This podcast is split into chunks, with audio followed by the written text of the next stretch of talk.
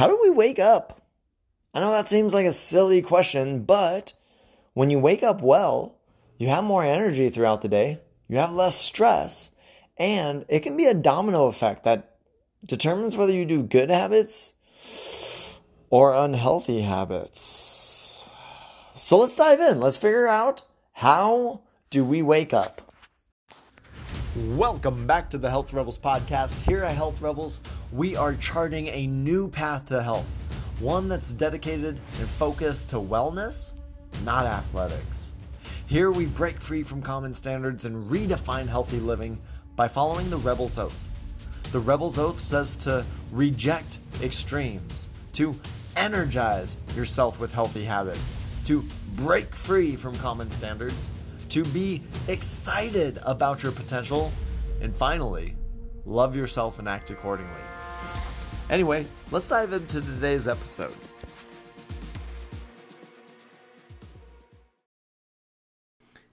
Every winter, I find myself falling into bad habits, especially around sleep. I drag myself slowly out of bed in the mornings, groggy in the morning, lethargic, and low energy. And worse, this starts to create stress as I fall behind in my schedule from the snoozing.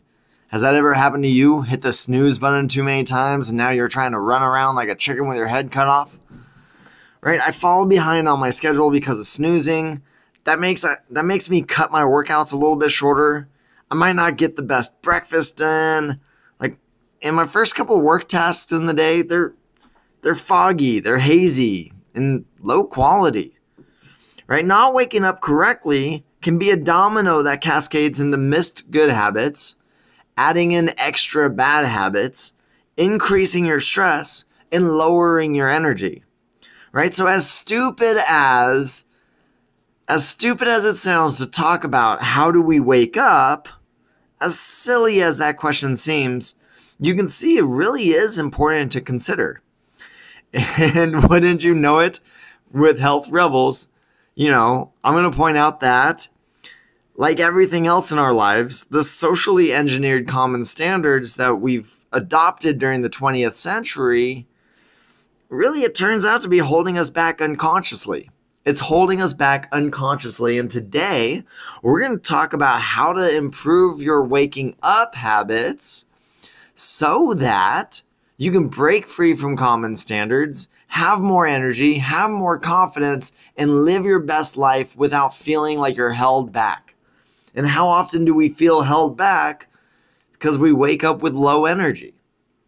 So let's let's break it down. Let's talk about how do we actually wake up? What's the best wake up strategies we can implement so that we can be at our best from the get-go?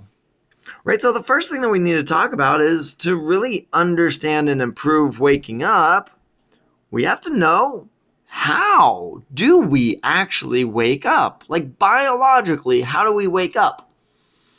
And it just so happens it is the exact opposite of how we fall asleep. I know, I know, I know. You could, that's a stunner. You can nominate me for the Nobel Science Prize, but, you know, we'll, we might hold off on that a couple more years. But it's true how we wake up is the exact opposite of how we go to sleep. Luckily, the last episode of the Health Rebels podcast went in depth on the three mechanisms or the three systems that regulate our sleep. So we should have a pretty good understanding of how to fall asleep. But as a quick recap, we talked about a few different things, right? We talked about the melatonin cortisol balance to go to sleep, the body will start to release more melatonin and it'll inhibit cortisol. To fall asleep, your core body temperature will decrease, right? Things will get a little bit cooler. Light, if we think about the circadian rhythm, usually we're waking up when the sun comes up, when there's more light, and we're going to sleep at nighttime when there's less light. And then finally, we also talked about the autonomic nervous system, the parasympathetic rest and digest state versus the sympathetic, the, the fight or flight state. we also talked about sleep pressure, but sleep pressure is not really going to be a thing here when we talk about waking up. Although, you know what? Actually, not a thousand percent true. Uh, very minimal, very minimal impact here. But sleep pressure, we talked about as adenosine buildup in the brain. As you sleep, that adenosine gets diminished, so it'll take some of that away. So as long as you're sleeping a sufficient amount, uh, you shouldn't have sleep pressure in the morning right? If if honestly, if you're just sleeping 30 minutes, you shouldn't have that sleep pressure um, working against you right when you wake up. It might work against you later in the day, but that's we're rambling. Let's go back to the topic at hand. So we know how melatonin, cortisol, how temperature, how light, and the ANS, the autonomic nervous system, how those facilitate falling asleep. Now let's reverse it. Just like Mary J. Blige. I think it's Mary J. Blige. Oh, I should have probably checked that before I referenced it. But just like that, we're going to put that down, flip it, and reverse it so that we can wake up. What we're going to do is let's first talk about let's talk about the easy ones. Let's talk about light. Obviously, we know we want to be in a dark environment to facilitate the circadian rhythm to help us fall asleep. Darkness is good for sleep it would ration it would rationally explain that the opposite is true for waking up, right? We want some light when we wake up. I know it's it's uncomfortable, especially with that sudden change. But one of the best things you can do for waking up is immediately getting some light in your sleeping area. It's really hard to fall back asleep when someone throws open the curtains. How many times have we seen that in movies and TV shows? Someone doing a wake up call, throwing wide the curtains, blasting the person in the face with light, and then, you know, they wake up. They don't go right back to sleep. Of course, you can if you really try, but it's not likely. Right? So, when we're waking up, is there a lamp you can have nearby on your on your nightstand, something that you can quickly turn on? Is there can you turn a light switch on and get the light going so that we have that circadian rhythm telling us it's wake up time? Right? How can you add light into your morning to help you wake up quicker? This is a big problem, especially for me, as I mentioned in the introduction to this. In the winter, I tend to wake up, my alarm clock goes off early. And even this time of year in the early fall, my alarm clock's going up before the sun does. Right? So I'm waking up before sunrise and it's getting a little bit harder because the room's dark. And so I'm going to have to be intentional about adding in some quick access, some easy to reach lights, maybe a lamp at the nightstand just to get something going quicker so that I can wake up easier. The other thing that we can talk about, the easy environmental change we can make, is temperature. We talked about, you know, to fall asleep, you want that cool environment. Likewise, to wake up, the body's core temperature slowly start to increase. This is actually why coffee is such an effective uh, tool for helping people wake up in the mornings. You can test this. Caffeine really shouldn't start to take effect for 30 minutes, for about half an hour after you consume your cup of coffee. You should not feel caffeine within that time period. But if you're waking up as you're drinking that coffee, it's more likely it's more likely to be the warm beverage, the increased temperature that is actually waking you up. Right? And we can do this in a couple different ways. Obviously, a warm beverage, warm water, warm shower, these are all great ways to get some temperature on us quickly. But we can also think about clothing in this situation. Especially, as I mentioned, winters, tough on me to wake up. I historically have troubles waking up in the winter because part of it is the room is so darn cold when it's freezing outside. Right? It's hard to be in that environment and it kind of shuts you down. So, can you have some warm clothing nearby? Maybe a oversized sweater that you throw on or or or, or really cozy bathrobe right what kind of temperature increases can you do to help yourself wake up in the mornings and then we talked about the autonomic nervous system right for falling asleep we want to be in that parasympathetic nervous state right? That we want to be in that we want to be in that rest and digest mode.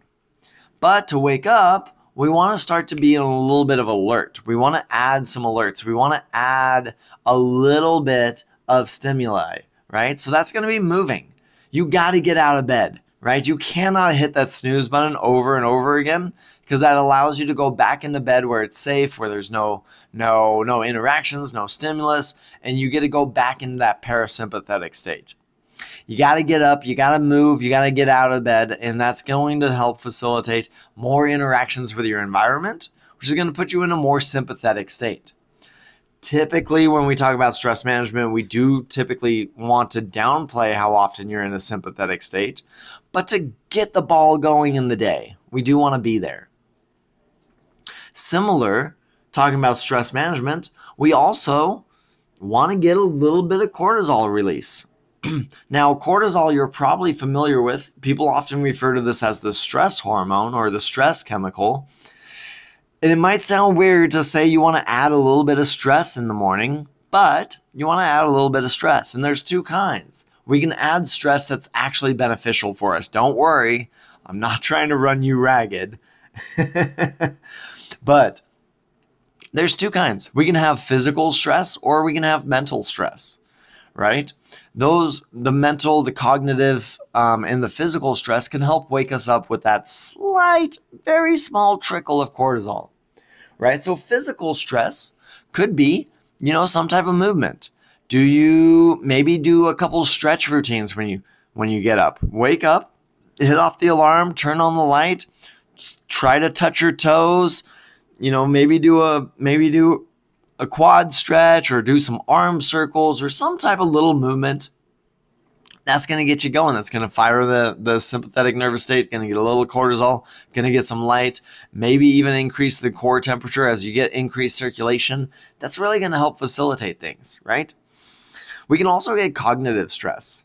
Maybe you do some journaling when you wake up. Maybe you read something when you wake up. Maybe you um, do a random trivia question of the day. I don't know. I know um I know my sister has a lot of those Alexa smart speakers. I think they're bad ideas to have in your home, but whatever, that's not my call. Um, but you can do, hey, Alexa, question of the day. And that can get the cognitive stress going as it asks you some random trivia question. That will help you wake up and get the systems running. So, all in all, you know, we know that we need to wake up healthier. We need to wake up in a better state because when we wake up correctly, we give space for good habits. We decrease our default to bad habits. We decrease our stress in the day by not running behind schedule.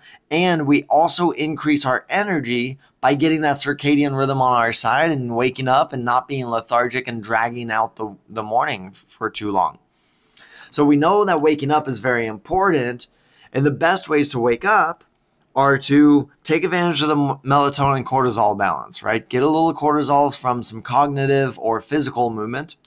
We know we want to increase the core temperature. We can do that with clothing. We can do that with external beverages. We can do that with, with warm water. But we want to increase the body's temperature.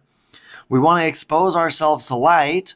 And finally, we want to get a little bit of action going in the morning so that we can go into a sympathetic state, so that we can be a little alert in waking up. And I, I know we don't often talk about waking up. All we really talk about waking up in, in culture is all the memes about setting 37 alarms on your iPhone and then hitting them all off every three to five minutes and not actually waking up. That is not good for your sleep cycle. That will totally F with your circadian rhythm You should only have one alarm clock, wake up and get going.